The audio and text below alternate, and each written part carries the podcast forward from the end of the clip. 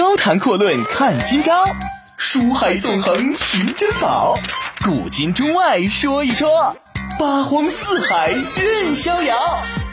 博南脱口秀就说不一样的事儿。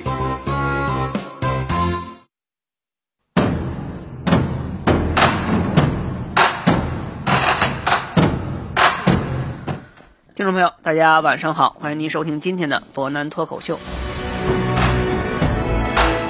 那么昨天呢，我们在讲啊，汉武帝呢为汉帝国逐渐的发展设计了很多新政。那很多人也认为汉武帝毫无疑问是一个雄才大略的君主。但是呢，我们说汉武帝带给汉帝国人民的影响，并不简简单单是正面的，还有很多人认为汉武帝呢好大喜功、性情暴躁、穷兵黩武，同样呢也造成了后代汉室帝国出现了十室五空，当然没到十室九空这么严重的一个情况。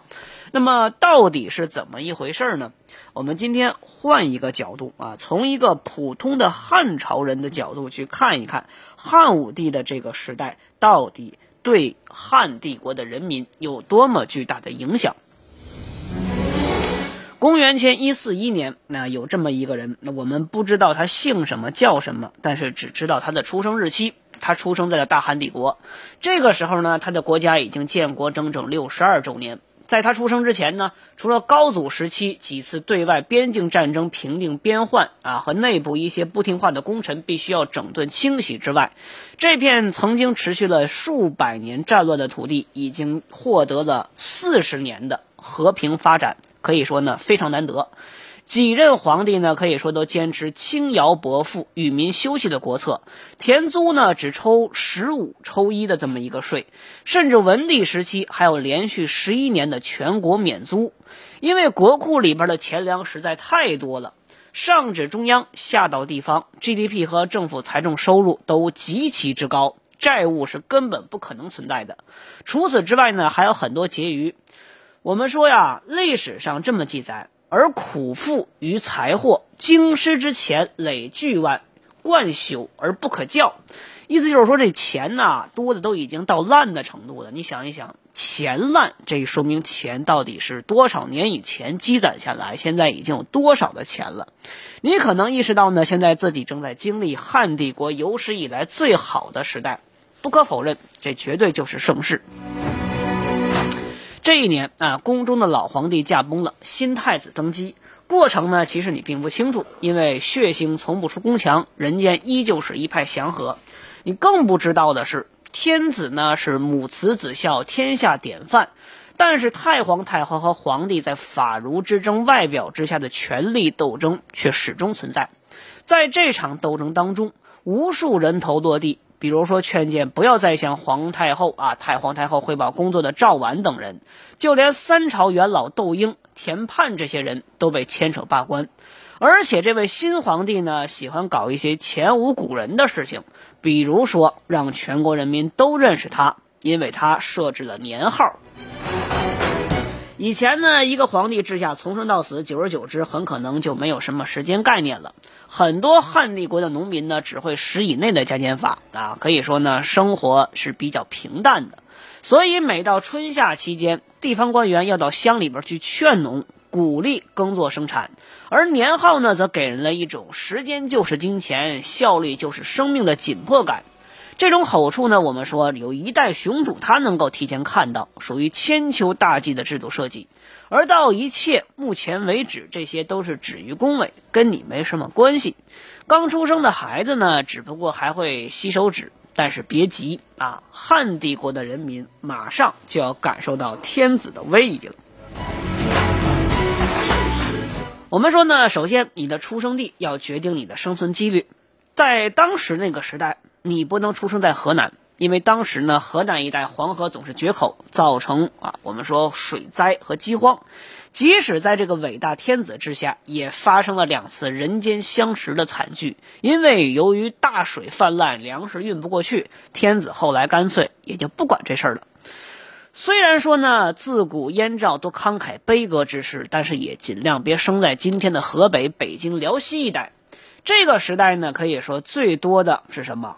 是外族入侵，北方的匈奴经常过来骚扰，匈奴数万级入塞，杀代郡太守公，击掠千余人；匈奴又入燕门，杀掠千余人。山东呢也不怎么着，济南王刘鹏这个心里不太好，家族富贵取之不尽，用之不竭，但是呢他偏偏喜欢拦路抢劫扮强盗，杀死了上百人。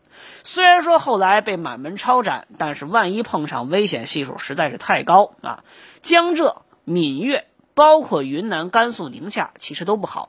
因为当时这些土地要么就是化外之地，茹毛饮血、纹身聚众斗殴那是常事儿，治安环境非常差；要么就是汉军经常需要杀伐征服的对象，动辄每次斩首上千上万。遍览大汉国土，难道说就没有你的立足之地了吗？当然不是。出生最好的地方就是在都城长安附近，推荐位置呢是长安城南五十里左右，终南山啊山脉北路脚下的一个农村。家里边呢，往上数是三代贫农啊，可以说关系还算是不错。三岁那年你出生了啊，我们说呢，出生三岁的时候，村里边收到了征地拆迁通知，朝廷呢要修林苑，以供皇帝打猎游玩。据说呢，东方朔曾经拿阿房宫父王秦的历史来劝谏。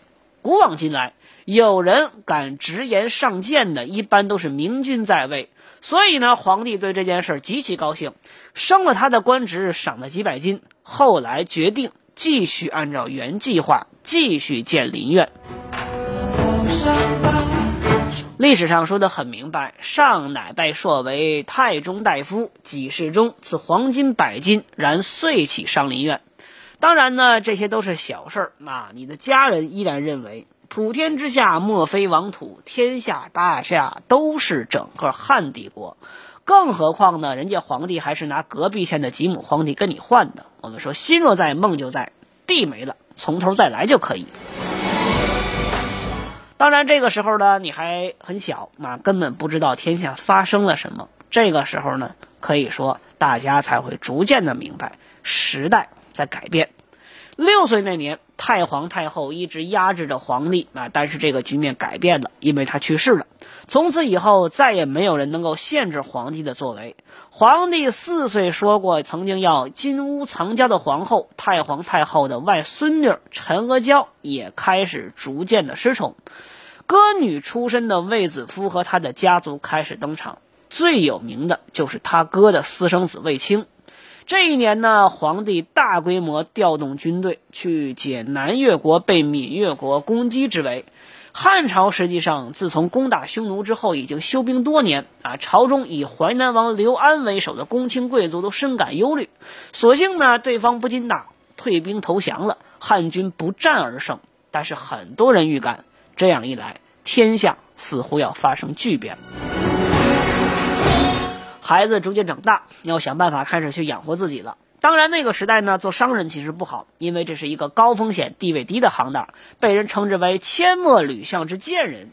而且汉律还规定，商人的子孙是没有资格考取公务员的，要慎重考虑。天下已平，高祖乃令假人不得一丝，乘车，重租税以困辱之。更重要的是，将来有什么事儿，一旦出了问题，国家没了钱，皇帝第一个想的就是你们。比如说，要各种名目加税，要求捐款。除此之外呢，可以说，对于皇帝来讲，这个时候真的，嗯，我们说汉军已经是拥有大量的金钱。于是呢，我们说，你真的要思考思考，到底要做什么？做什么呢？其实这个时候真的不好考虑，原因在于。之前的文景之治，这个时候已经开始初露弊端了。汉军每年呢有十多万人马战损，每年封赏战功的黄金也需要二十多万斤啊！武器装备、粮草的费用根本无法统计。仅仅十年的时间，之前我们所讲的这钱币都烂的没有办法穿在一起的国库，已经基本上空了。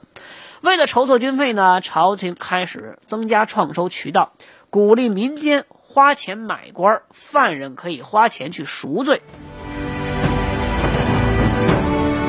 我们说当时呢，可以说发生了一件很有意思的事儿。公元前一二一年啊，匈奴内乱了，浑邪王率四万人归降，皇帝很高兴，衣食住行全包了，还个个论功行赏，又花费了一百多亿钱的安置费。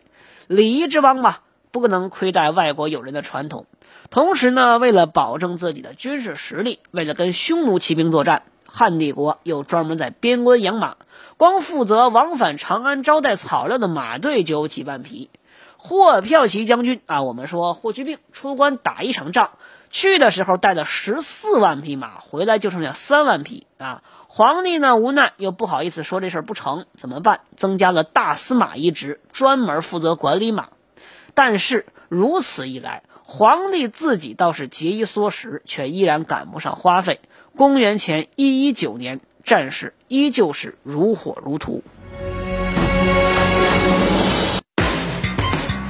高谈阔论看今朝，书海纵横寻珍宝，古今中外说一说，八荒四海任逍遥。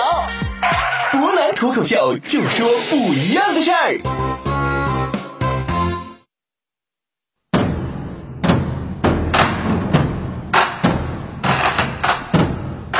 各位欢迎回来。那我们说这个时候呢，汉帝国的经济开始出现崩溃的前兆。有司尚书啊，就说了，经过多年宣传的那些晒盐铸铁的富商依然不肯捐钱出来。当年说好呢，打匈奴煎一个月的这些人呢，又指望不上的，因为国家经费实在不够。于是呢，要求朝廷对这些奸猾的民间商人加强监管。于是皇帝呢，就派人到上林苑抓了一批白鹿。包这些鹿的皮，然后绣上花纹，称之为皮币。这个皮币要专门往外卖。我们说卖多少钱呢？专门卖给富人，而且呢，要专门把这些东西去给他进行一个高价的强买强卖。意思就是说，如果你敢不卖的话，那么想办法，国家就会制裁你。每张皮的价格高达四百万钱。然后呢，他把皇家保险柜里边的银和锡拿出来，铸成带龙纹的白金。注意，历史上第一次诞生“白金”这个词儿，三千钱一个。富人们可以说呢，心里边非常感动，于是纷纷抢购。但是这种东西特别容易仿制，于是啊，民间出现了大量的假币。而这点小钱呢，毫无疑问根本满足不了衣甲武器、牛马辎重、赏金的战争碎钞机。于是呢，皇帝又开始去寻找增加田赋之外最高效的收入国库的办法。首先，昨天我们提到了盐铁国营专卖，包括酒；第二，对商人增加征税啊，举报有奖；第三啊，最主要的就是要从商人的角度出发，然后呢，去逐渐的去深入商人的所做的行业，最后。在商人的行业达到顶峰的时候，采取国营的方式从中截断。第四点很有意思，就是干脆我削减封侯，通过所谓的啊封侯再封，侯中侯，国中国的方式，看起来支离破碎，但实际上他在不断的削减这些封国。到最后，我们说，你三十八岁那年，你会发现。整整一百年前，汉高祖刘邦开国时封赏了一百四十三位功臣公侯，现在就剩下四户了。我们说举孝廉或者去当官也不成。皇帝在位五十七年，宰相前后任命十三位，其中呢大多死于非命，被革职或者说查办，运气都是不错的。有意思的就是公孙贺听到自己要被相时，吓得大哭啊，认为自己这下是彻底玩完了。贺隐拜为丞相的时候呢，不受印绶，顿首提气不肯起，上乃去，贺不得已拜。意思就是说呀，我现在马上就要玩完了。而且官场之上，以张汤为首的酷吏当道，打虎拍蝇，上至淮南王、衡山王，下至小官员、地方富豪，乃至一些啊地方势力，一次就可以宰了几万人。可以说非常难。当年呢，颜回的第十一世孙财政部长严毅反对用鹿皮戈壁啊，反对卖这种高价的看起来的奢侈货，轻轻抬了一下上嘴唇，就被以非常有意思的腹诽罪名直接给宰了啊。我们说，如此一来，可以说这些官员日子也不好过。当然，这些酷吏呢，下场也不怎么好。张汤被强令自杀啊，苏文呢吊在桥上被烧死。反正这些人被皇帝用完了，就是死路一条，因为皇帝是不会出错的。即使活到皇帝晚年，你还有可能因为他严重的受迫害妄想症而遭遇到其他问题。上至皇后太子，中到功臣卫青之子、丞相公孙贺三族，下到宫女巫师，受牵连被宰的多达四十多万人。所以，我们只是说了一下未来可能发生的事儿。在现在这个时代呢，我们说汉帝国当中，你所要做的最好的职业，毫无疑问就是当一个农民。虽然说呢，这在当时属于一个比较弱势的传统行业，但是在士农工商奴建里边还算可以，排名第二。所以说，这条道路对一个普通的汉帝国农民来说，是一条不错的道路。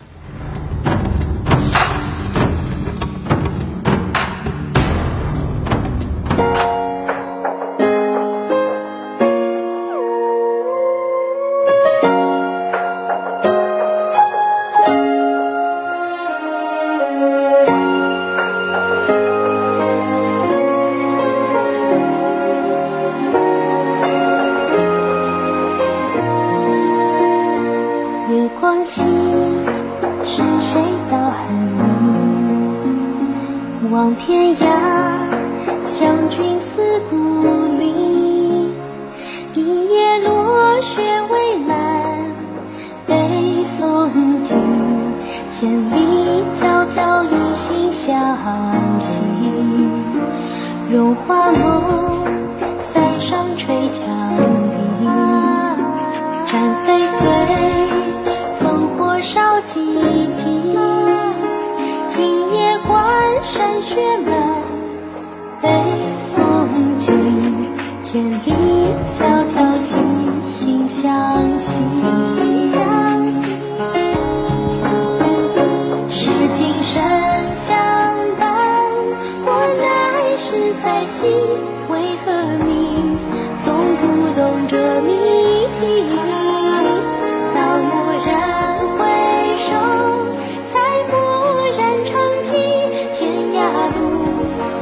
影向谁依？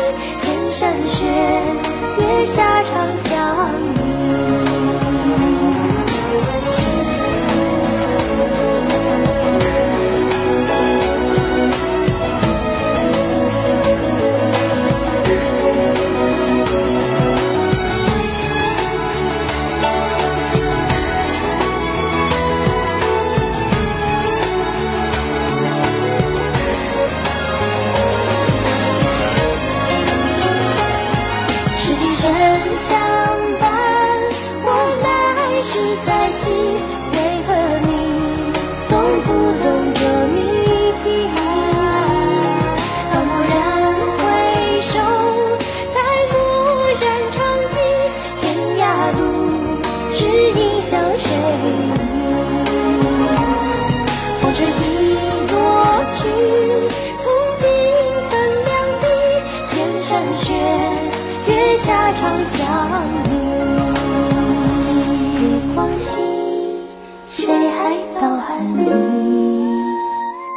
天涯路，闻自归故里。今夜无雪，无晴，无悲喜。两相对望，西风习习。